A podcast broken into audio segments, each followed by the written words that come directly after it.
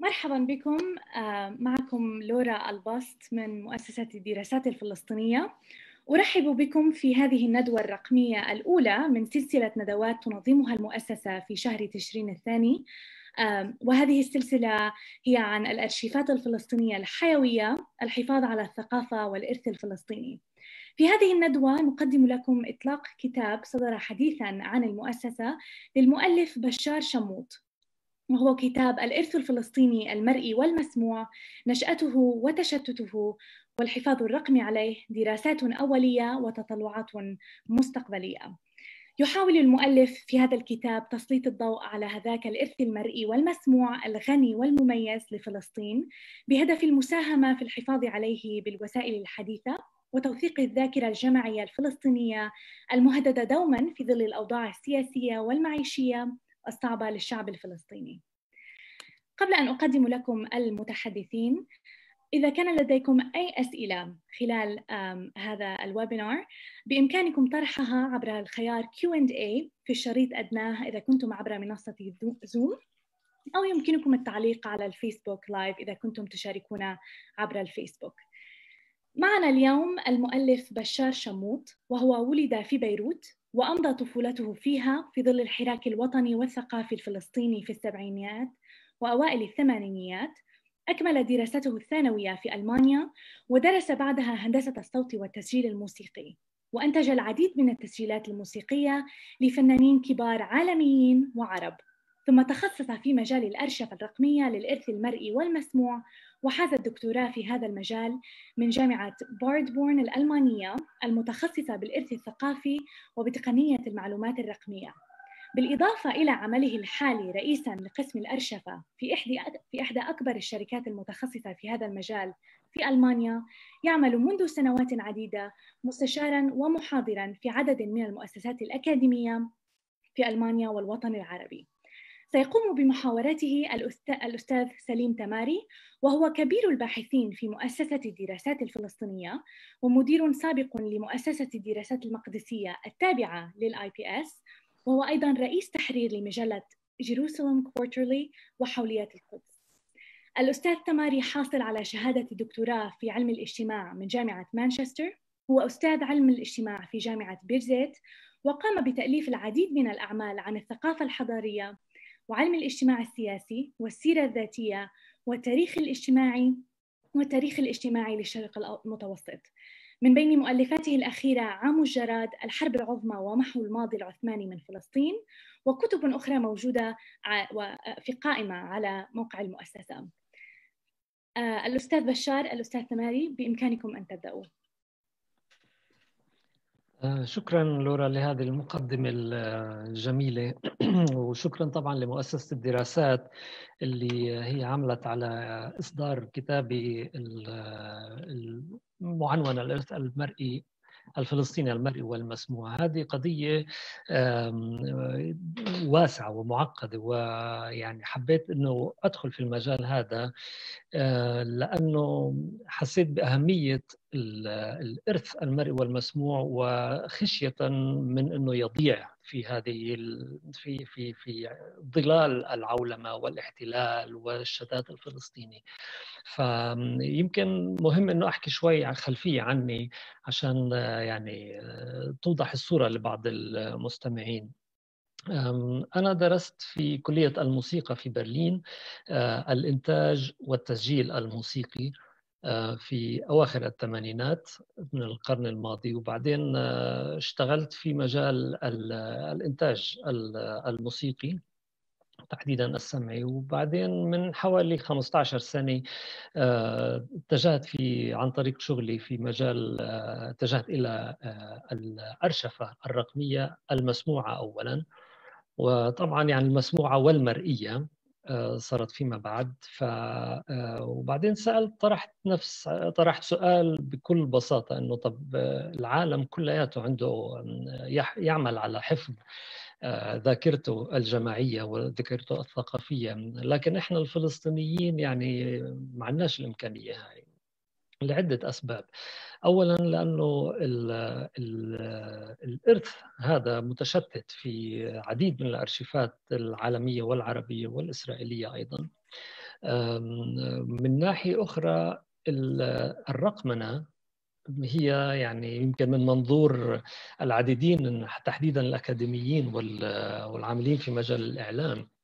آه، الرقمنة والوصول عن طريق الإنترنت إلى المعلومات آه، والبحث عن المعلومات وإيجاد المعلومات هاي صفت صارت في العالم يعني وسيلة جديدة تساعد آه، على الوصول للمعلومة. ولكن من المنظور الفلسطيني فهي يعني مش رفاهية هي أصبحت حاجة ضرورية. لأنه الفلسطيني يصعب عليه اللي موجود في لبنان في الشتات يصعب عليه أن يصل إلى الأرشيفات المتواجدة في في داخل فلسطين ولا في أماكن أخرى من العالم. فأصبحت الرقمنة هي وسيلة آه، ضرورية للاستفادة منها من أجل الحفاظ على هذا الإرث. الفلسطيني. وبالمناسبة يعني وقت يعني عندما طرحت السؤال هذا إنه يعني طب ليش إحنا الفلسطينيين ما نستفيد من التقنية الحديثة؟ فبدأت أبحث في هذا الإرث وين موجود؟ في أي أرشيفات في العالم؟ وفي عديد من الأرشيفات اللي يعني بالصدفة بمحض الصدفة وجدت فيها مواد جدا مهمة.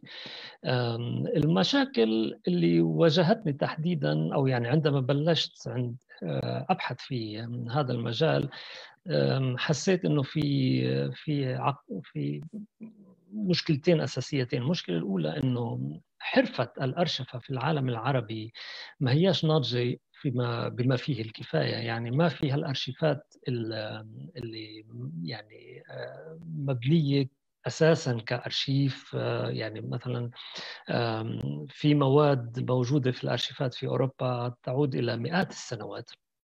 ولكن في العالم العربي ما في فيش فيش الحرفة يعني كيف نحافظ على على ذاكرتنا الجماعية. المشكلة الثانية إنه القاعدة القانونية معدومة شبه معدومة في العالم العربي. يعني ما فيش قليل ما نلاقي قوانين الأرشفة قوانين الحقوق قوانين يعني فيكاش انت تشتغل في مجال الأرشفة بدون ما بدون ما يكون في قانون أرضية قانونية واضحة لحقوق الملكية الفكرية. فهذا كله يعني مازال كثير يعني في بداياته. تحديدا يعني وقت اللي بلشت في البحث في الأرشيفات الأوروبية والعالمية عن المواد يعني فوجئت بأنه في كثير شغلات جدا ثمينة ويعني موجودة في بنظري في ثلاث في ثلاث أماكن لحفظ الذاكرة الفلسطينية هذه أو الذاكرة المرئية والمسموعة التي لها علاقة بفلسطين خلينا نقول هيك. في أرشيفات في أوروبا كثيرة تحتوي على مواد جدا مهمة هذا جزء وهذا الجزء فينا نوصله نسبيا بسهولة عن طريق الإنترنت عن طريق هاي الأرشيفات مفتوحة أمام الباحثين والمعنيين في الأرشيفات في العالم العربي جزء كبير منها في يعني يعملوا عليه أشخاص ب يعني بحسهم الوطني وحسهم الثقافي بحاولوا يحافظوا عليها أو مؤسسات غير حكومية. يعني مثلا في مؤسسات زي خزائن زي نواه زي في بعض الأفراد اللي هم مجمعين أو كولكتورز لبعض المواد. كله ممتاز. هذا كله يعني آه، لابد من دعمه في هذا في في خصوصيته وفي استقلاليته. والجزء الثالث هو الأرشيفات المغلق عليها داخل الأرشيفات آه، المواد مغلق عليها داخل الأرشيفات الإسرائيلية وتحديدا العسكرية منها. يعني في عندنا ثلاث آه، ثلاث مجموعات أو ثلاث فئات من الأرشيفات اللي فيها مواد فلسطينية. ولكن بالمقابل يعني كل الدول المتحضرة في العالم في بريطانيا في British Library في أمريكا Library of Congress في ألمانيا ال Bundesarchiv في فرنسا كذا آه ولكن بفلسطين نفتقد لمؤسسة مركزية تعمل عليها الدولة من أجل الحفاظ أو حفظ الذاكرة الجماعية للشعب. فمن هون أصبحت الذاكرة الجماعية المرئية والمسموعة كما باقي الأنواع من الذاكرة الجماعية مهدد خصوصا في ظل الوضع السياسي اللي بيعيشوه الفلسطينيين التشتت المواد اللي مغلق عليها في الأرشيفات الإسرائيلية. العولمة آه، يعني العولمة زي أنا برأيي زي البلدوزر الماشي وبحفر في هال يعني مثلا وقت اللي نطلع على شركات زي الجوجل واليوتيوب وغيره وغيراتهم هدول اللي يعني بنظرهم في هدف مادي. للماده الثقافية اللي كان لها قيمة ثقافية يصبح لها قيمة مادية فيما بعد. فإذا القيمة المادية هاي ما ما هياش عالية بشكل كافي يعني ممكن ممكن تنحط على جنب وتنتسى. فطبعا بديهي إنه المواد الفلسطينية مش حتكون من المواد اللي كثير ربحية. فمن هون برا بشوف إنه يعني في في في في هالتركيب العولمية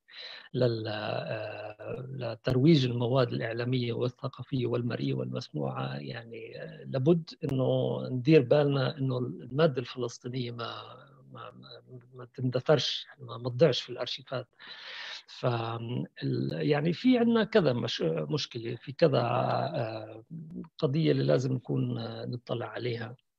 ففي الكتاب هذا يعني حاولت هيك تجميع الأفكار أو خلينا نقول تسليط الضوء على هذا الإرث الفلسطيني كيف نشأ آه، بدايات التسجيل الموسيقي بدايات التصوير الفوتوغرافي بدايات الأفلام آه، التصوير السينمائي.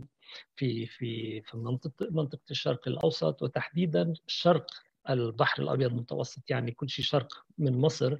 يعني فلسطين كانت رائدة في المجال هذا. يعني أول محطات الإذاعة آه، إذاعة مصلحة الإذاعة الفلسطينية اللي هنا القدس عرفت باسم هنا القدس. نشأت في فلسطين يعني كأول إذاعة في المنطقة.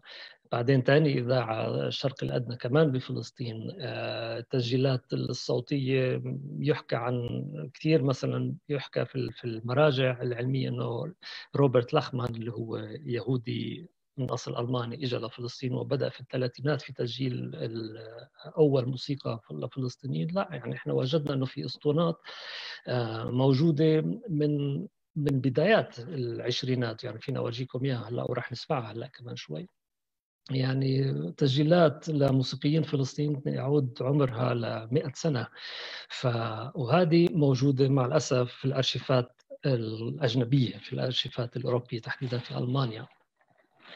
آه، فبالتالي إنه يعني في عندنا كل هال, يعني حاولت أبحث عن يعني كيف نشأت هذه أو قديش كان في كم هائل من الثقافة الفلسطينية والنتاج الثقافي الفلسطيني موجود في من من أواخر القرن التاسع عشر. آه، وبعدين كيف تشتت هذا الإرث؟ آه، واليوم كيف يمكن الوصول لما هو عرف اللي, اللي عرفنا إنه موجود في الأرشيفات الأوروبية إنه كيف نقدر نوصل له كيف عن طريق التقنيات الحديثة وهي الرقمية تحديدا. فمن هون يعني كان في كثير كان هذا الكتاب هو ملم لهالأفكار وهالتطلعات والرؤية هاي وهو كان خلينا نقول فتح باب إلى دراسات لاحقة اللي أكثر تعمقا وأكثر موضوعية في في العديد من ال في من ال القضايا هذه. فكلياته يعني هو كان كتاب عشان هيك سميناه دراسات أولية وليست يعني ما هوش لا يحتوي على دراسات خصوصية ولم ينتهي الكتاب هون. يعني حاولت أسرد المجموعات المهمة اللي عثرت عليها وأكيد هناك كثير مجموعات. من يوم ما صدر الكتاب لليوم وتقريبا كل أسبوع حدا بخبرني إنه في مجموعة كذا في مجموعة هون في أمريكا في أوروبا في أمريكا اللاتينية. فيعني في كثير من المجموعات وهذا يعني هذه بدايه ولن يعني راح راح يضل مشتري مشروع مستمر. يمكن هيك أعطيت فكرة آه، هيك عامة عن خلفية الكتاب. شكرا. أستاذ بشار بحب أشكرك على هذا العرض الشيق وعلى كتاب رائع جدا عنوانه الإرث الفلسطيني المرئي والمسموع اللي صدر مؤخرا عن مؤسسة دراسات الفلسطينيين واللي أنا في حالتي قرأته سويا مع مذكرات الوالدة الفنانة الكبيرة آه، تمام الأكحل وزوجة إسماعيل شموت. ف يعني ذهلت ب طبعا ما في تواصل فكري بين الكتابين. يعني واحد بات عن الحياة في يافا وفي المهجر والثاني بيشير لقضايا فنية حول الأرشيف.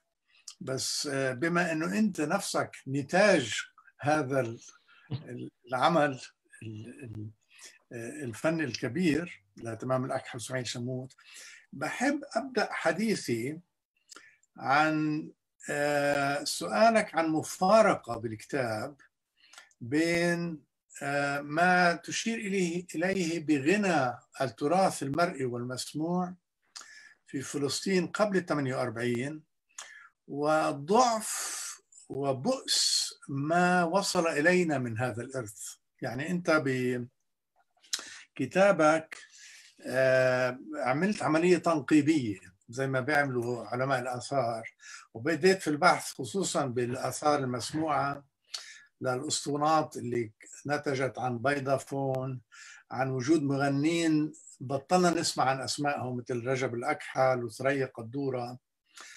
وبحثت أين ما تبقى من هذه الآثار ووجدت للأسف الشديد أنه ما تبقى منها موجود في خارج فلسطين وفي آه، في أحشاء الأرشيف الإسرائيلي اللي مش دائما موصول إلنا. آه، فبدي أسألك سؤالين حول آه، الأرشيف المرئي والمسموع. أطلب منك في كل حالة أنك تعطينا كمستمعين نماذج من هذه الآثار وببدأ بالأرشيف المسموع لأنه بالنسبة لي بكتابك أهم جدا من الأرشيف المرئي ليش؟ لأنه الأرشيف المرئي صار له نسبة عالية من التوثيق متوفر لكن الأرشيف الفلسطيني المسموع آه، تقريبا مغمور وأنت اللي. عملته خدمت المشاهد والسامع خدمة جليلة جدا في تنقيبك عن هذه الأصوات التي اختفت آه، اولا احكي لنا شوية عن بدايات التسجيل الأسطواناتي واكتشافك لمجموعات موسيقية اختفت مثل رجب الأكحل. وثريا قدورة وإذا بتقدر تعطينا نماذج عنهم وكيف اكتشفتهم ووين بيقدر الواحد يسمع عنهم هدول؟ هو بالفعل يعني بما إنه أنا أساسا يعني موسيقي أو جاي من خلفية موسيقية وهندسة صوت يعني كان قلبي يهف للموسيقى. وزي ما تفضلتوا فعلا يعني في بعض الزملاء الأكاديميين والباحثين اللي اشتغلوا على المرئي ولكن على المسموع كان يعني شبه معدوم ما فيش أي يعني ما بعرفش تحديدا إلا مؤسسة نوى في في رام الله اللي هي شوي يعني عملت في المجال هذا. أنا آه، يعني وقت اللي بدأت آه، أنا من طفولتي كنت بعرف من من حياة آه، يعني حياة والدي وبعض الأصدقاء إنه في مغنيين كانوا بفلسطين يسجلوا على أسطوانات الجراموفون الجهاز اللي يمكن شايفينه بالخلف وراي.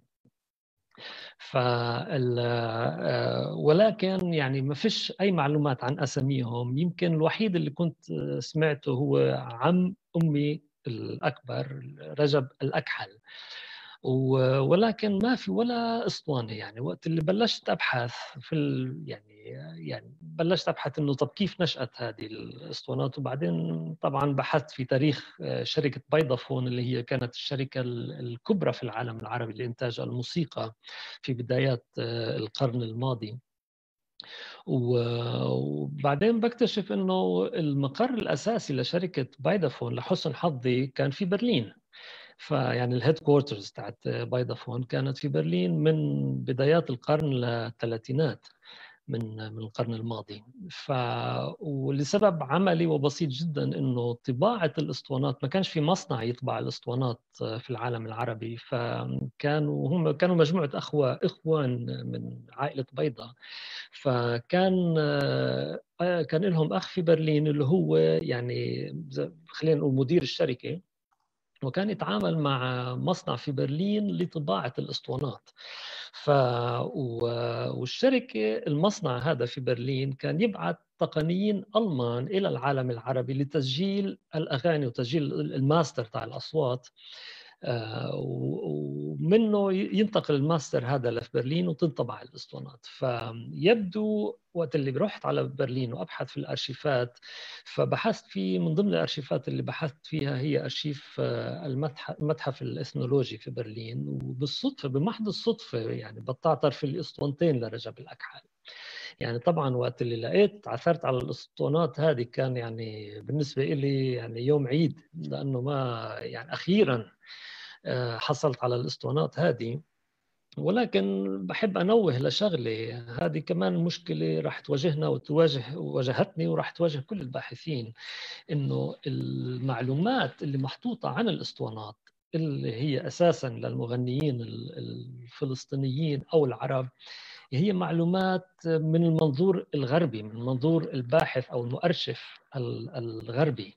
يعني إنه اسم رجب الأكحل مش موجود اطلاقا. يعني كنت أبحث على رجب أكحل أكحل الاكحل الاكحل ما فيش ولا شيء يعني وحتى ال ال يعني لو ما رحتش على الأرشيف وبلشت أدور يعني بإيدي في الأسطوانات يمكن ما كنتش لقيت الأسطوانات.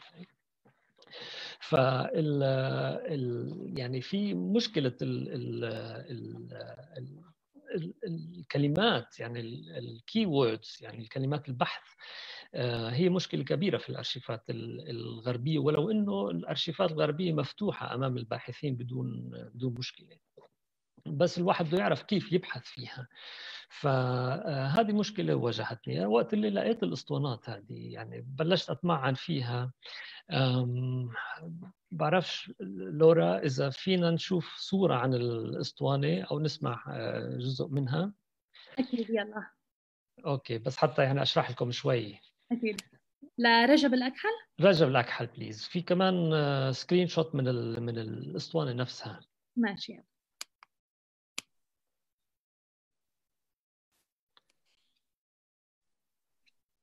أنت نظفت الاسطوانه لما اشتغلت عليها؟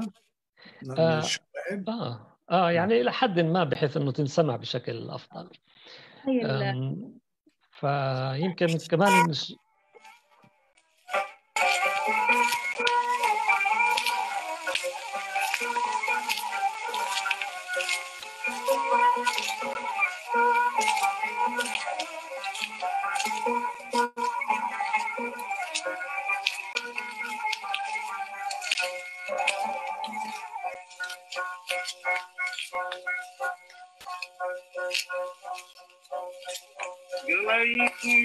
خفها ورقا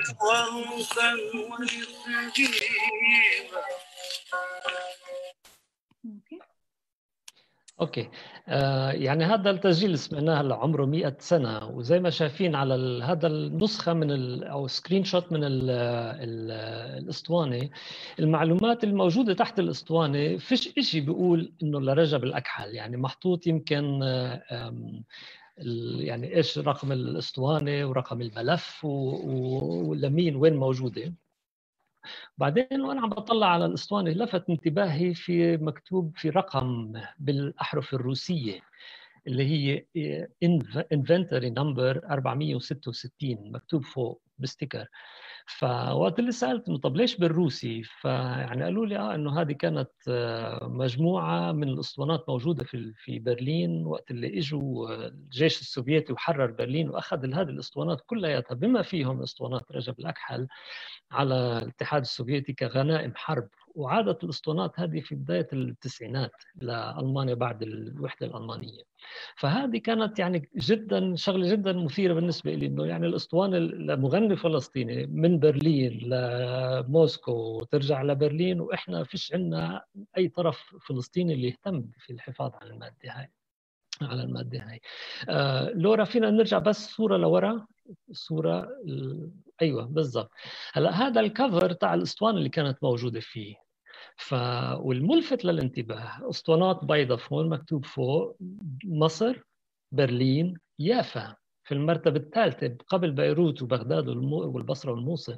يعني هون هذا يدل على أهمية يافا كمدينة للإنتاج الموسيقي في العالم العربي في هذاك الوقت. فيافا يعني كانت آه، فيها رجب الأكحل كمان مكتوب على الأسطوانة رجب الأكحل آه، اليافاوي يعني بتأكد إنه انتمائه ليافا. في كمان مغني ثاني نمر ناصر اليافاوي كمان مكتوبة في أسطوانات ثانية فأنا عندي يعني حصلت على سجلات آه، لتؤكد إنه عشرات الأسطوانات أنتجت في هذيك الفترة في يعني قبل 100 سنة. ولكن يعني لهلأ ما عثرناش إلا على الأسطوانتين من من 40 50 60 أسطوانة. وهذا يعني بورجيك قديش كان في إرث آه، آه، موسيقي قوي في هذيك الوقت في هذيك الفترة. ولكن يعني ما زلت أبحث عليه. ولابد انه تكون في أسطوانات موجودة هنا وهناك لأنه حرام. يعني هذا كلياته آه، بيعكس على العطاء والثقافة الفلسطينية. وجودنا الفلسطيني يعني ما كناش أرض بلا شعب. بالعكس يعني كانت أرض وفيها شعب وشعب مثمر. ومعطي آه، ثقافيا بشكل كبير. نعم شكرا. سليم سليم إذا جاوب سؤال. آه لا حبيت أسمع أكثر من رجب الاكحل بس. آه. لأنه آه. وقتنا محدود. خليني آه أسألك سؤال. أنا حيرني شوي. إنه النماذج اللي تفضلت فيها مهمة جدا لأنه بتعود لفترة قديمة جدا للعشرينات اللي هي تقريبا قرن من الزمن. آه، اللي آه، طبعا تم تدميرها بسبب الهجرة ولكن مش كليا بسبب الهجرة لأنه آه، بعض هذه الأسطوانات لابد انتقلت للعالم العربي.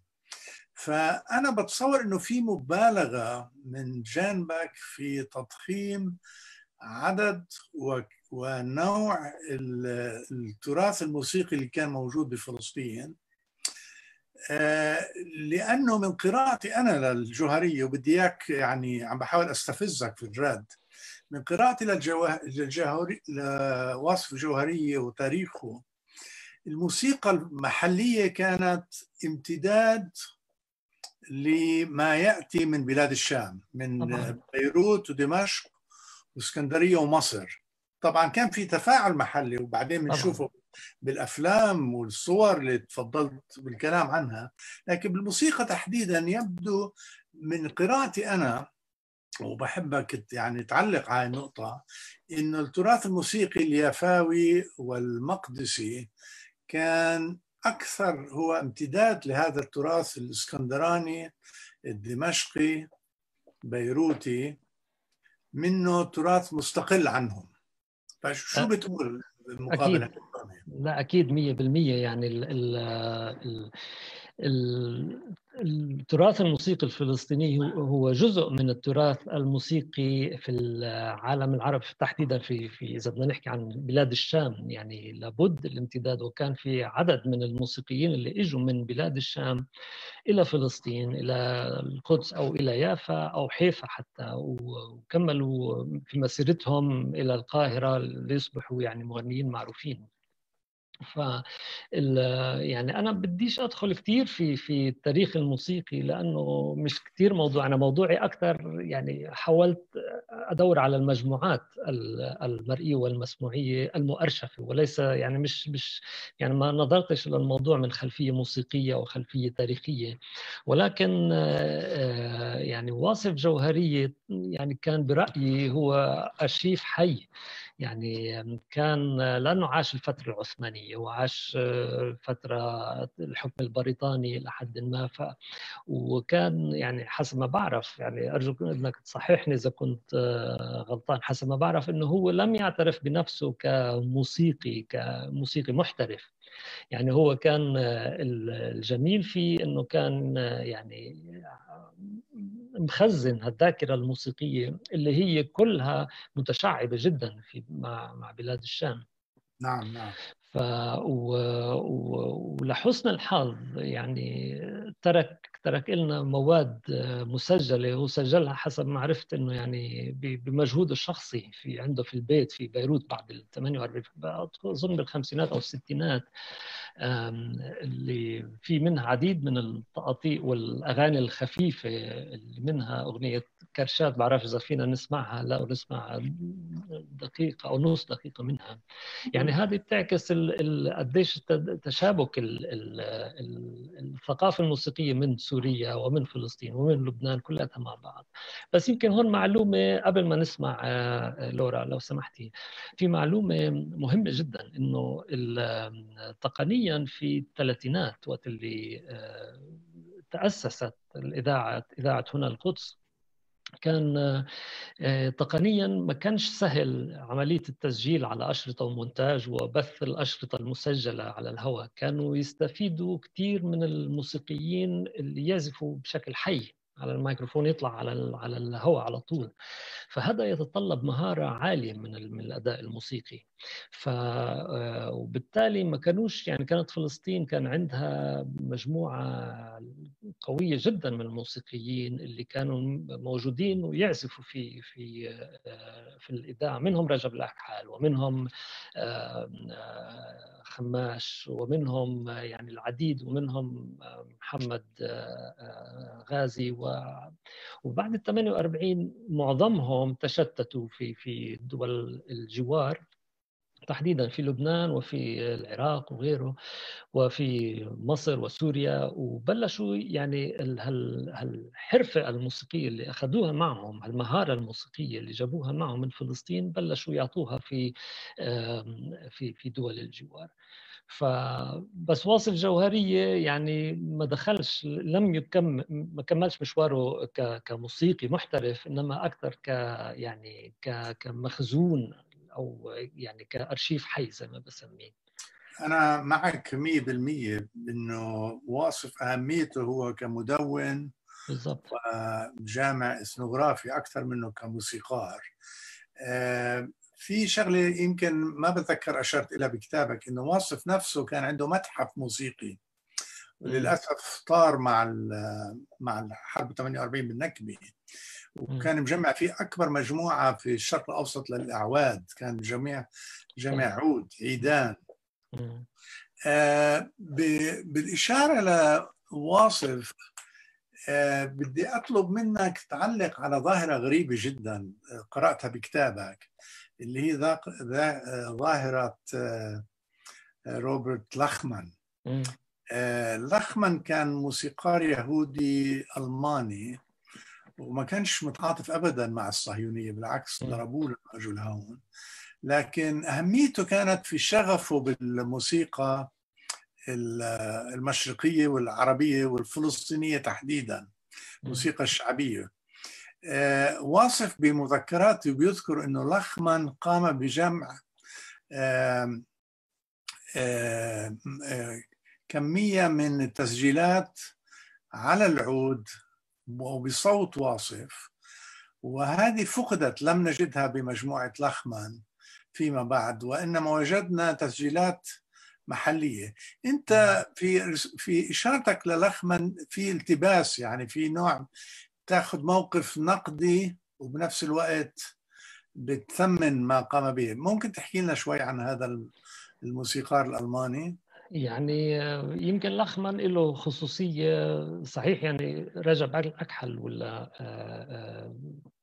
آه، ثريا القدسية كانوا إجوا قبله حوالي 10 15 سنة على الأقل وعملوا أعطوا عطاء موسيقي مهم جدا. ولكن الفرق إنه هم اشتغلوا في بهدف خلينا نقول بهدف تجاري ما هوش بهدف توثيقي. لخمان اجى كميوزك يعني اثنولوجيست اللي حاول يعني يوثق هذه الموسيقى وكان هو حرفي وأكاديمي وكان يعني على على خلاف مع الفكر الصهيوني بشكل عام إنه كان برأيه إنه هذه البلد آه، فلسطين هي أرض يعني صحيح لليهود لهم آه، يعني من منظوره إنه لهم آه، جذورهم هون ولكن هذه الأرض فلسطينية ومن هذا المنظور حاول هو إنه يعني يعمل على توثيق كافة الأنواع أو الأنماط الموسيقية اللي موجودة بفلسطين منها كمان أغاني دينية وغيره.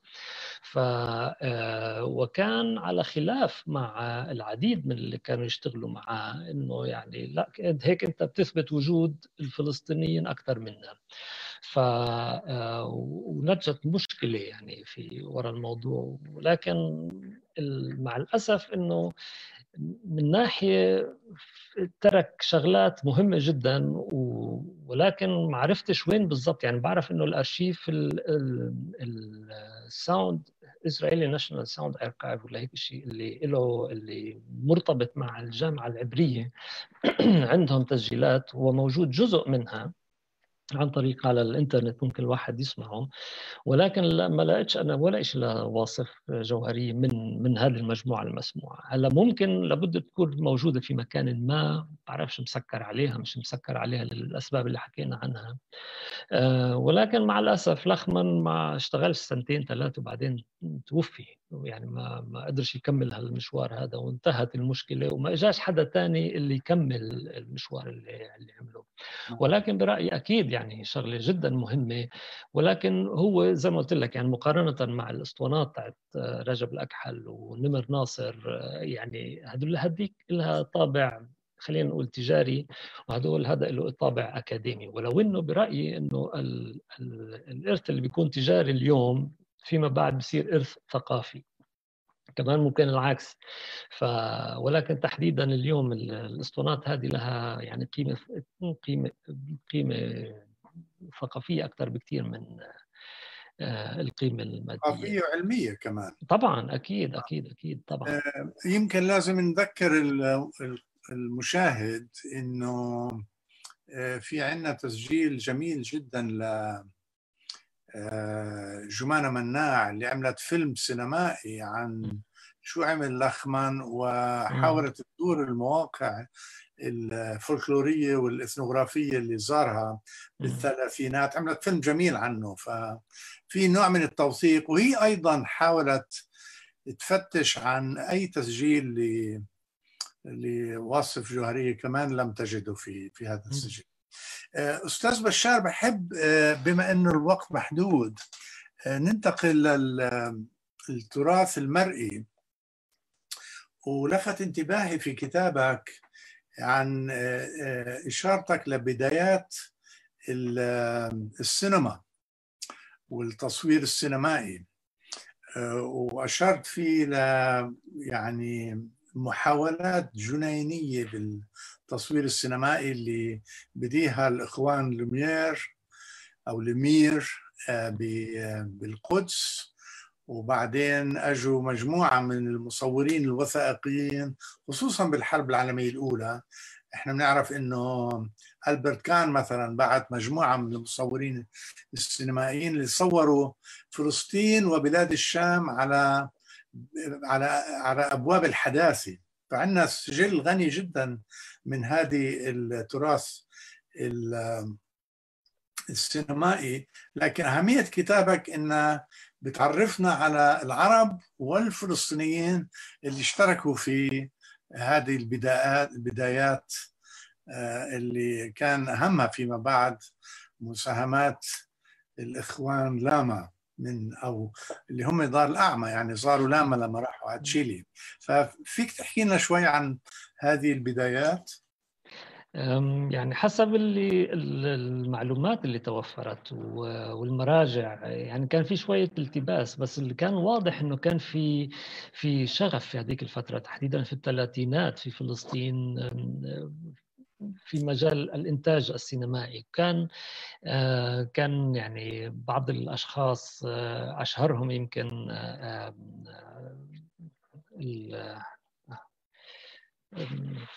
سرحان حسن سرحان اللي هو كان يعني يعتقد إنه هو كان الرائد في في التصوير السينمائي وهو اشتغل يعني بالمناسبة كمان من يافا وأسس استوديو إنه من يافا. آه. ف... من يافا كمان فأنا ب... آه طبعا طبعا. حي حي فال فهو يعني عمل أسس استوديو أو ورشة تصوير خلينا نقول وحتى اللي بعرف إنه عمل المنويلا هاي الجهاز تقطيع الأفلام وتلزيق الأفلام مونتاج الأفلام عمله على إيده. فكان يعني وصور يقال إنه أول فيلم صوره فلسطيني بفلسطين وهو عن زيارة الملك بن سعود كان وقتها ولي العهد في في في الثلاثينات مش متذكر أي سنة بالضبط أظن أواسط الثلاثينات ف وبعدين تأسست شركة إنتاج أفلام القدس وبداوا في الأربعينيات كان في يعني هيك نوع من بدايات لصناعه السينما بفلسطين.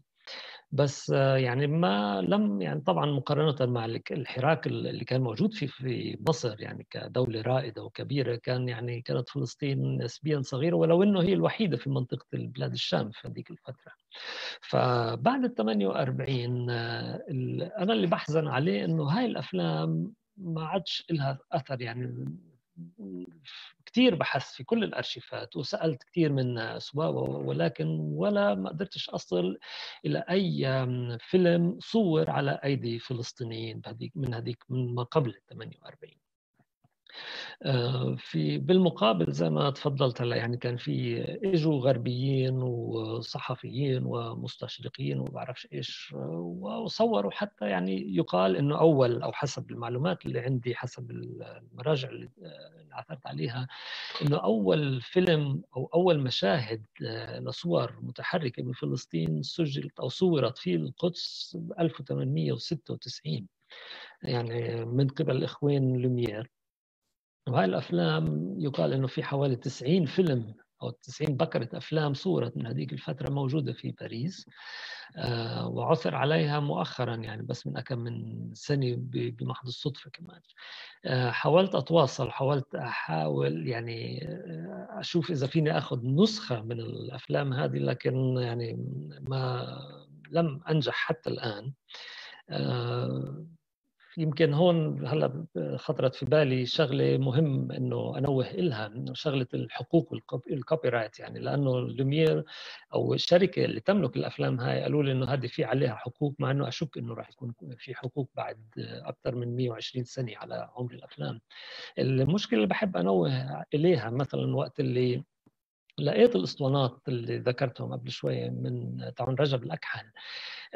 وحاولت الحصول على نسخ رقمية من الاسطوانات هذه. فالمتحف يعني قالوا لي okay إذا لأسباب آه، علمية أو أسباب آه، بدك تبحث فيها okay ممكن نعطيك ولكن مش لأسباب تجارية. إنك تاخذ النسخ هاي وتحطها على سي دي ولا تحطها على الإنترنت.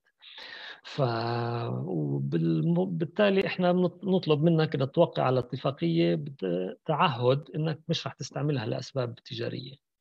فأنا قلت يعني بما إنه هو عم أمي الكبير يعني وإذا في حدا وريث للمادة هاي وأنا مش إنتو بس يعني عارف كيف؟ فهون في إشكالية القانونية يعني بالموضوع. فأنا صاحب الإرث وصاحب الحق وبرضه يعني عم بوقع مع الاتفاقية مع المتحف إنه حتى أحصل على المادة هاي. فبس هذه يعني بس هيك حبيت انوه لها لأنه هذه كمثال بسيط بيعطي قديش أو بورجي قديش المشكلة يعني عميقة ومتشتتة بالنسبة لل copyright ولقانون الارشفه وقانون الملكية الفكرية واللي إحنا بالعالم العربي كله شبه ضائع يعني. فيعني هذا بالنسبة للأفلام التصويرية اللي صار إنه المعلومات اللي عندي إنه اللي صور الأفلام هذه أو الأفلام هاي كلها مش موجودة الأفلام اللي صورت على أياد فلسطينيين ولربما موجودة في الأرشيفات العسكرية أو الأرشيفات الإسرائيلية ما بعرف. ولكن مش المشكلة بشكل عام أنه الأرشيفات الإسرائيلية مغلق عليها وصعب الواحد يوصلها. تحديدا كفلسطيني مغلق عليها لأسباب أخرى مش لأسباب الكوبي رايت إنما لأسباب كلاتنا عارفينها يعني. لأنه من يهيمن على الأرشيفات يهيمن على كتابة التاريخ أو يؤثر في كتابة التاريخ إلى حد كبير. فيعني السبب سياسي آه، بس أنا يعني عم بحاول أضلني موضوعي في طرحي وفي قراءتي وفي آه، آه، بحثي في المجال هذا. نعم أنا برأيي هاي نقطة هامة جدا كيف إنه الملكية الفكرية بتصير عائق أمام تعميم والوصول إلى مصادر الثقافة والفن اللي نقدر نحصل عليها جزئيا من من الأرشيفات لكن ما بنقدر إن يعني ننقلها للمستمع أو للقارئ. وفي نهاية دراستك بتشير لبعض هاي المشاكل اللي بتجابه الأرشيفات العربية. بتذكر مثلا غياب قوانين واضحة للملكية الفكرية في في العالم العربي اللي بتجعل من الصعب عرض هذه المجموعات وإن كانت موجودة وبتشير تحديدا لمؤسستنا إحنا مؤسسة الدراسات الفلسطينية اللي جزء قليل جدا من أرشيفها متوفر للجمهور. بتشير أيضا لجوانب فنية اللي هي غياب آلية التنظيم آه، واللي بتجعل ميكانيزمات البحث ال search engines يعني صعبة جدا خصوصا بالنسبة للأرشيف الصوتي. وأنا بذكر إنه من سنتين آه، آه، كنا في مؤتمر في بيروت حول التسجيلات الصوتية للتاريخ الشفوي حول النكبة وجزء منه حول ثورة 36 واكتشفنا هناك إنه طوروا آلية جد مهمة جدا للبحث الصوتي مش بس الرقمي آه، يمكن بتسميه رقمي أيضا لكن للبحث في الأرشيفات الصوتية اللي ما ارتقينا لها في معظم الأرشيفات العربية. بس بدي أسألك في نهاية هذا العرض المشوق إنك تضيف لهي النقطة انت بت... كأنك بتقول إنه مشكلة الأرشيف العربي هي مشكلة فنية لها علاقة بالحقوق الفكرية من الفكرية من ناحية وآليات البحث من ناحية ثانية لكن ألا ترى أن جزء من المشكلة هي ما ما يمكن أن نسميه بالجانب الاستحواذي؟ يعني الناس بلملموا كميات هائلة من التراث الفكري من التراث الرقمي من التراث المصور والموسيقى لكن كأنهم بخافوا إنه الناس يشوفوه. فبصيروا يلقمونا إياه بالمعلقة. آه أنا بسميه الجانب الاستحواذي على على الأرشيف. والجزء الثاني كمان حبيت أسألك عنه إنه عندنا تراث غني جدا من المجموعات العائلية. إن كانت صور مذكرات أو كتابات. اللي الناس بخافوا يشاركوا الجمهور فيها خوفا على يمكن يعني خوف آه، مشروع على الخصوصية. لكن إحنا قصرنا جدا في توفير الأجواء الملائمة لإعطاء هؤلاء الناس الثقة بأنه آه، هذه هذا هذه المجموعات ستحمى. وستوفر فقط بطريقة تحوز على آه، يعني آه، قبول العائلات لهذه المشاركات ممكن تحكي لنا بس كلمة عن هاي المشاكل الفنية في, في الأرشيف. صحيح يعني هو أنا بشوف المشكلة من من قسمين يعني القسم الأول هي الجزء التقني إنه كيف آه، إذا أرشفت المادة بشكل رقمي كيف أحافظ عليها كيف آه، أضيف المعلومات البيانات الوصفية اللي تعرف عن المادة هاي. مثلا كيف تسمية ال file ات اللي تحفظ في مثلا صور فوتوغرافية مش يعني صورة رقم واحد رقم اثنين ثلاثة بالعكس يعني في تركيبة معينة لتسمية ال file بحيث إنه يعطيني دلالة على مضمون الصورة. فهذا كله يعني آه، كثير نفتقده في العالم العربي. بالإضافة إلى جودة ال digitization و فا أوكي يعني هذا جانب تقني بديش أتعمق فيه هذا لأنه كثير يعني شغلي يعني شغلي اليومي هو التحويل الرقمي. على العموم الجانب الثاني اللي هو جانب يعني قانوني فكري فلسفي خلينا نقول. يعني زي ما تفضلت هلا إنه في كثير من من المجموعات الصور موجودة عند عائلات. صحيح. ولكن يعني أهمية هذه المجموعات يتحول مع التاريخ. يعني قبل 100 سنة كانت يعني بورتريه واحد زوجه هو وزوجته. يوم عرسهم ولا اللي هو ولكن اليوم بعد 100 سنة تنظر للصورة من من منظور مختلف. يعني مثلا إنه كيف كانوا يلبسوا الناس كيف كان وضعهم الاقتصادي مرتاح وضعهم المادي. مثلا في اليوم ظاهرة كثير بناقش مع أولادي. ظاهرة ال ال آه بالضبط كان ظاهرة التصوير الأكل. يعني كل يوم والثاني بتجيني على يعني آه، عن طريق التليفونات الموبايلات صور الأكل و إنه يعني هاي ظاهرة جديدة يمكن بعد 50 سنة ولا 100 سنة يصير لها قيمة ثقافية إنه كيف كانت الناس ب 2020 تأكل فرضا. يعني عارف كيف؟ إنه إنه هذه الأنماط من التصوير يعني أو من من التوثيق المرئي أو حتى المسموع تختلف مع الزمن برأيي. وتطور آه، فالمشكلة اللي عندنا إحنا بنواجهها في العالم العربي إنه يعني الملكية الفكرية ما هيش آه، يعني لابد إنه يعني يعاد النظر في تقييم الملكية الفكرية والخصوصية وال يعني كل الشغلات هذه لابد من النظر إليها من إطار قانوني بحيث إنه تفتح هالمادة أمام المعنيين وأمام الباحثين يعني مثلا وقت أشوف الصورة هذه صورة عائلية ممكن تكون صورة خاصة قبل 100 ولا 150 سنة ولكن اليوم لها قيمة ثقافية تختلف. يعني, يعني بنشوفها من منظور مختلف. زي ما حكيت كمان نفس الشيء عن الموسيقى. يعني في شغلة يمكن مرة واحد قال لي شخص قال لي إنه أنتم الفلسطينيين بتهتموا كثير بتاريخكم بس بتعرفوش كثير تحافظوا عليه. وهذا يمكن ينطبق على العرب بشكل عام. يعني إنه إحنا بنهتم بتاريخنا وذاكرتنا الجماعية وتراثنا وتقليد التراث والتقليد اللي إحنا بنعيشه يعني حياتنا اليومية مبنية على على اللي بيعطونا آبائنا وأجدادنا. ولكن آلية الحفاظ عليه هذه ضعيفة عندنا ولابد أنه يعني نبذل مجهود أكثر في في آه، مثلا هون سرقة الكتب من من المكاتب المكتبات العربية لأنه مش كل المواد بالمناسبة مش كل المواد اللي كانت موجودة عند العائلات هي مواد خاصة يعني مثلا الكتب تحديدا وهذه قصة معروفة آه، يعني سرقة الكتب وتسميتها أنه أملاك غائبين abandoned property.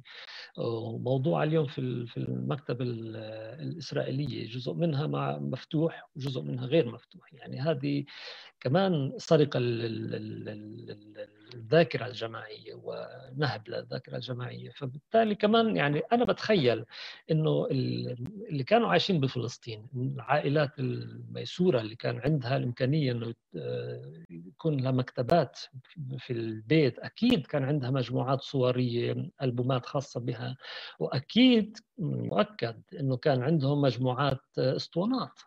ولكن هذا كله اختفى مش معروف وين يعني. بتخيلش إنه اللي استولوا أو نهبوا هذه المكتبات نهبوا بس الكتب وتركوا الأسطوانات وتركوا الصور الفوتوغرافية. فلابد ان تكون في الأرشيفات داخل الأرشيفات العسكرية الإسرائيلية مجموعات مهمة جدا من الإرث المسموع. آه. فيعني موضوع متشعب وموضوع كبير ويعني إحنا أنا بهدفي بهدفي بهذا الكتاب إنه بس هيك أفتح الباب وإن شاء الله يعني إذا في كثير ناس معنيين و باحثين حابين يدخلوا معنا في في يعني في رؤية معينة عندي. أنا عم بشتغل مع جامعة بادربون اللي اللي عملت معها طروحة الدكتوراه إنه هلأ نكمل في البحث هذا في مجال في في أوروبا ألمانيا تحديدا وفي أوروبا لأن ألمانيا لها ممي... لها مكانة مميزة ولها علاقة مميزة مع فلسطين وبتحتوي على كثير من الأرشيفات المهمة. آه، يعني فينا نتعمق في ال... في هذا لاحقا في حلقات أخرى وفي كتابات وإصدارات أخرى. آه، شكرا جزيلا أستاذ بشار أظني لورا عم بتحاول تقول لنا إنه صار دور الجمهور هلأ. صحيح هو حديث مشوق جدا بس عندنا شوية أسئلة. آه، أول شيء مبروك على الكتاب اللي صدر حديثا ويمكنكم شراؤه عبر موقع المؤسسة. أول شيء خلينا أيوة هاي الكتاب. خلينا نبلش يمكن بسؤال آه، للأستاذ بشار. آه، كيف من الممكن إعادة الرواية الفلسطينية المرئية في ظل سياسات التمثيل المغلوط خاصة أن الإرث المرئي الفوتوغرافي الأصلاني تم إخضاعه للمعرفة والسيطرة ال colonial آه، يمكن فيك تبلش.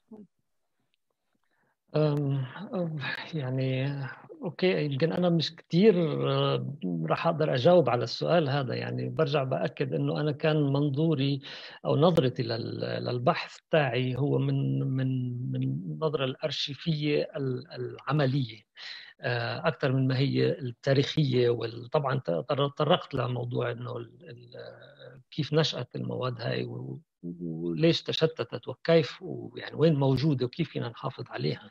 لكن قضية ال ال الأرشيفات أو يعني نظرة المستعمر الغربي للثقافة زي ما قلت قبل شوي يعني دائما من يهيمن على الأرشيفات يهيمن على كتابة التاريخ أو يؤثر في كتابة التاريخ.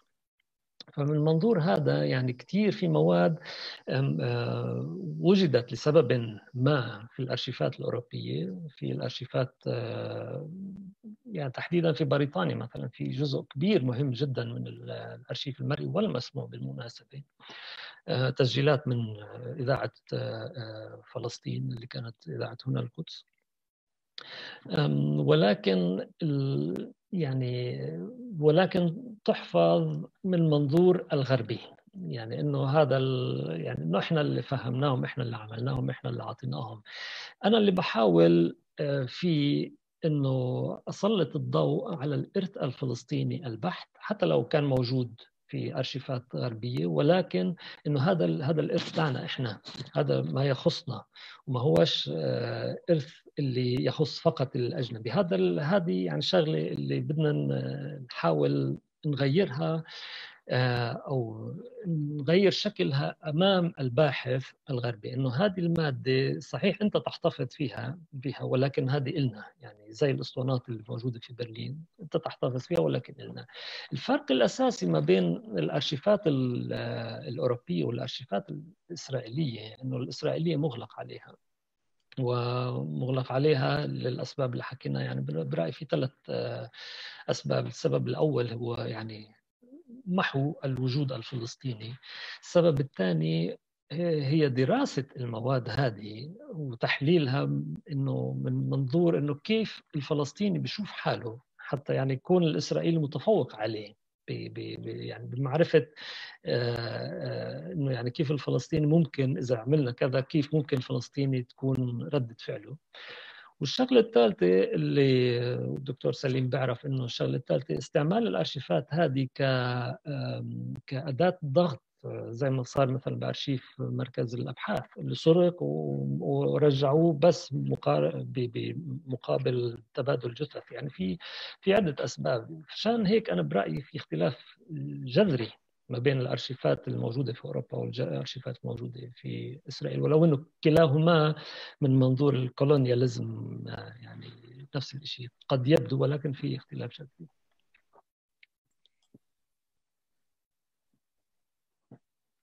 وفي سؤال يمكن كمان للأستاذ سليم والأستاذ بشار. ماذا نعلم عن الشهادات الشفوية عن الإرث المسموع؟ وكيف يمكن لهذه الشهادات أن تساهم في إعادة كتابة هذا الجانب من التاريخ الفلسطيني؟ بكلمات أخرى ألا يمكن اعتبار الشهادات الشفوية على نفس الأهمية من الأرشيف المادي؟ وسؤال ثاني يمكن يتمحور حول الإنتاج الفني والثقافي للشخصيات الفلسطينية التي ذكرت في الكتاب آه، وتهجروا عبر النكبة هل هناك أي أبحاث تعقبت إنتاجهم بعد بعد أن أجبروا على ترك فلسطين وقت النكبة؟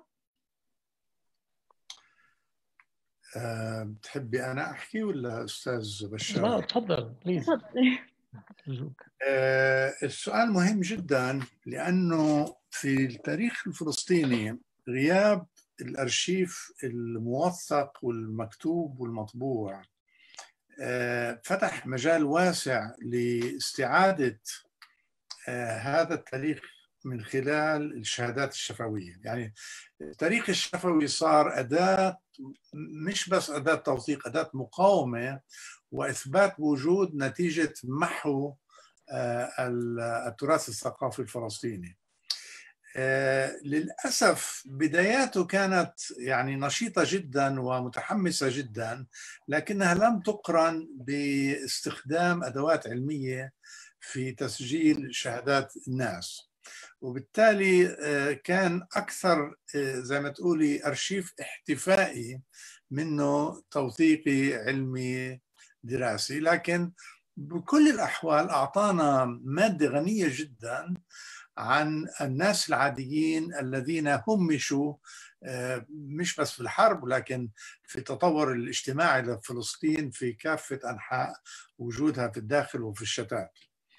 آه، اليوم صار عندنا آه، أدوات بحث كثير أقدر وفي ناس مثل فيحاء عبد الهادي وروزماري صايغ اللي درسوا تاريخ الفلاحين والنساء والناس المهمشين. صار عندنا تراث غني بس لم يتطور هذا الأسلوب إلا بعد ما مات جيل مثلا جيل ثورة 36 بطلنا نقدر نوصل له بعد ما تطورت هذه الأدوات. لكن صار عندنا تراث غني جدا من التاريخ الشفوي اللي وصلنا آه، بعد بعد النكبة. وبالخمسينات اللي هي فترة آه، تقريبا آه، بقعة سوداء ما حدش بيكتب عن الخمسينات. فصار عندنا تاريخ شفوي غني جدا عن ما حدث بعد النكبة وصار موثق بأرشيفات عديدة ذكرها الدكتور بشار في دراسته. بدك تزيد شيء ولا؟ لا لا يعني 100% يعني يمكن بس جملة واحدة إنه الأرشيفات اللي اللي آه، اللي هي تسمى الشفوية يعني هذه الأرشيفات كمان 10 20 سنة صفت أرشيفات مادية يعني مادة بين إيدينا. وأنا يمكن سعيد إنه إجت الأرشيفات هذا وبني الأرشيف هذا يعني بعد حادثة 82 آه، لأنه وإلا كانت إسرائيل أكيد آه، في ظل اجتياحها للبنان وسرقه كافة الأرشيفات المرئية والمسموعه كان أكيد هذا الأرشيف من من المفقودين. هلا آه، في سؤال عن الموسيقى التي التي تحدثت عنها. هل من أشخاص قاموا بتطوير الموسيقى التي تحدثت عنها من الداخل بدون التأثر بالموسيقى الغربية؟ إذا نعم أتعرف من هم؟ يعني يمكن كمان كثير رح أقدر أجاوب على السؤال هذا لأنه يمكن هذا أكثر لحدا باحث موسيقي يمكن مؤسسة نوى اللي ذكرتها مرة قبل شوي. آه الأستاذ نادر آه جلال هو القائم عليه. يمكن هو يقدر يجاوب أكثر مني إذا بسمعنا ما بعرفش. ولكن يعني الواضح أنه فلسطين زي ما برجع بقول هي جزء من العالم العربي خصوصا من بلاد الشام يعني. ودائما في تفاعل مع مع الدول المجاورة. ولكن عندنا خصوصية بفلسطين كمان. بعرفش إذا هذا الجواب آه، راح يعني آه، إذا هذه المعلومة في مكانها هون إنه فلسطين في عنا عدد لأنه فلسطين أرض المسيح وبلاد المسيح فكان لها يعني يعني كانها كانها علاقة قوية مع أوروبا. وفي عدد من الموسيقيين الفلسطينيين اللي كانوا موجودين في النصف الأول من القرن الماضي يعني مثلا أغسطين لاما سلفادور عرنيطة كل هدول يعني في عنا عدد لا بأس به اللي استفادوا من من التأثير الغربي الكلاسيكي تحديدا من الموسيقى الكلاسيكية الغربية ومزجوها مع بعض العناصر الشرقية. وطلع طلعت مقطوعات موسيقية لها خصوصية جدا بفلسطين. فيمكن بس هذا كله يعني كانت بداياته في هذيك الفترة. مع الأسف كثير حاولت ألاقي تسجيلات مسموعة لمقطوعات ألفها سلفادور عرنيطة من هذيك من هذيك الفترة. آه، لأنه كان يعني كان ناشط في الأربعينات في الأربعينيات ولكن لم أجد فقط كانت آه، نوتة. بعد ال 48 بعد ما راحوا إلى الشتات بلاد الشتات آه، بلشوا مشوار آخر من من مشوارهم الموسيقي وصار في تسجيلات موسيقية مسموعة. وأتعتقد أن أن الأرشيف قد أنقذ بتحويله إلى مواد رقمية؟ مش عارف أي أرشيف المقصود بس بشكل عام يعني آه يعني إذا حول رقميا وأهم من تحويله تحويله مش الموضوع هي فتحه أمام المعنيين والباحثين وهدول يعني كل واحد معني بالحفاظ على يعني الحفاظ عليه أو الوصول إلى هذا المهم. هذا يعني أنا مش معني إذا أوكي إذا صورة مطبوعة ولا صورة رقمية. آه، بقدر الإمكان إنه زي ما قلت أول إنه يعني التحويل الرقمي هو بيساعدنا بالانتشار للوصول للمادة من كل أنحاء كل أنحاء العالم. يعني أنا مش مضطر أروح على الأرشيف وأبحث بإيدي عشان أصل أحصل على المادة صفا من البيت من أي محل. هلأ إحنا الثلاثه عم بنشوف صورتنا كل واحد فينا في بلد وهيتنا عم نتواصل مع بعض. فهذا كله الشكر يعود للرقمنة وال... يعني أنا بالنسبة لي الرقمنة هي وسيلة وليست الهدف طبعا. يمكن مهم جدا آسف. بس بدي أقول إنه بالنسبة لانقاذ كمان ضروري إنه ما نحنطه بعد ما ننقذه. آه طبعا. يعني. الرقمنه مهمة جدا لكن عدم إيصالها للباحث والمشاهد والسامع هو نوع من أنواع التحنيط كأنك خبرته بالنهاية. بالضبط. يمكن السؤال الأخير قبل ما نختم إلى أي مدى يمكن القول آه، أن الأرشيفات المسموعة والمرئية عموما كانت من نصيب النخب الذين كان بمقدورهم حيازة وسائط التسجيل وبالتالي يصبح الأرشيف نخبويا وغير ممثل للناس العاديين؟ هذا سؤال حلو. يعني تطرقت إليه بكذا موقع في الكتاب. يعني إحنا المواد اللي بنشوفها مثلا التصوير الفوتوغرافي. يعني هذيك الفترة في مطلع أو أواخر القرن التاسع عشر مطلع العشرين التصوير الفوتوغرافي كان إشي يعني luxury يعني إشي بس اللي القادرين يعني الناس المتيسره ووضعهم المادي هم اللي كانوا قادرين يروحوا على الاستوديو أو يجيبوا مصور على البيت يصورهم. فبالتالي آه، في كان يمكن النمط السائد هذيك الفترة هو تصوير البورتريه يعني للعائلات وواحد بالزي الرسمي ولا كذا.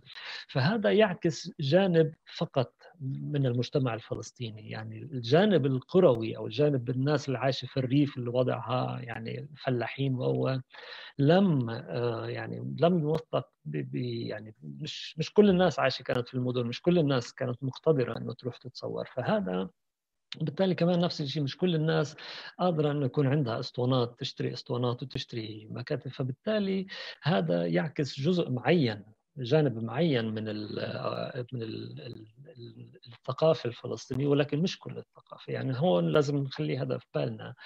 آه، يعني في في جانب لساته مستتر غائب شوي. يعني لابد إنه يعني نسلط الضوء عليه لاحقا. بعرف جاوب يمكن آه لا okay خلص يعني هذا فينا نتعمق في الموضوع. هذا عميق وسؤال كثير مهم.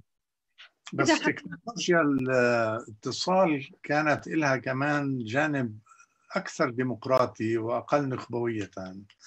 مثلا الفونوغراف الفونوغراف مظبوط آه، إنه بس الأغنياء كانوا يقدروا يستحوذوا عليه لكن سرعان ما انتشر في المقاهي وسمح بتوفير موسيقى راقية جدا وموسيقى شعبية أيضا لم تكن تصل للجمهور في آه، أنحاء السلطنة العثمانية ولا آه، بالمناطق الريفية والقروية في فترة الانتداب.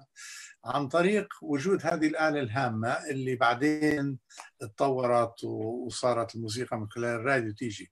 مظبوط فيها جانب نخبوي لكن مش لازم ننسى الجانب الثوري الديمقراطي آه، اللي اللي طورته هذه هذه الوسائل أكيد. أكيد أكيد. طب شكرا كثير للأستاذ سليم والأستاذ بشار. بإمك... وشكرا للحاضرين الذين شاركونا اليوم. بإمكانكم أن تحصلوا على الكتاب عبر موقعنا. آه، وضعت اللينك في الشات. وبإمكانكم أيضا الذهاب إلى www.palestine-studies.org والكتاب اسمه الإرث الفلسطيني المرئي والمسموع نشأته وتشتته والحفاظ الرقمي عليه دراسات أولية وتطلعات مستقبلية للمؤلف بشار شموت. آه، شكرا جزيلا لكم. بإمكانكم التواصل معنا عبر الفيسبوك على صفحة مؤسسة الدراسات الفلسطينية العربية أو الإنجليزية. شكرا مجددا للجميع. شكرا, شكرا.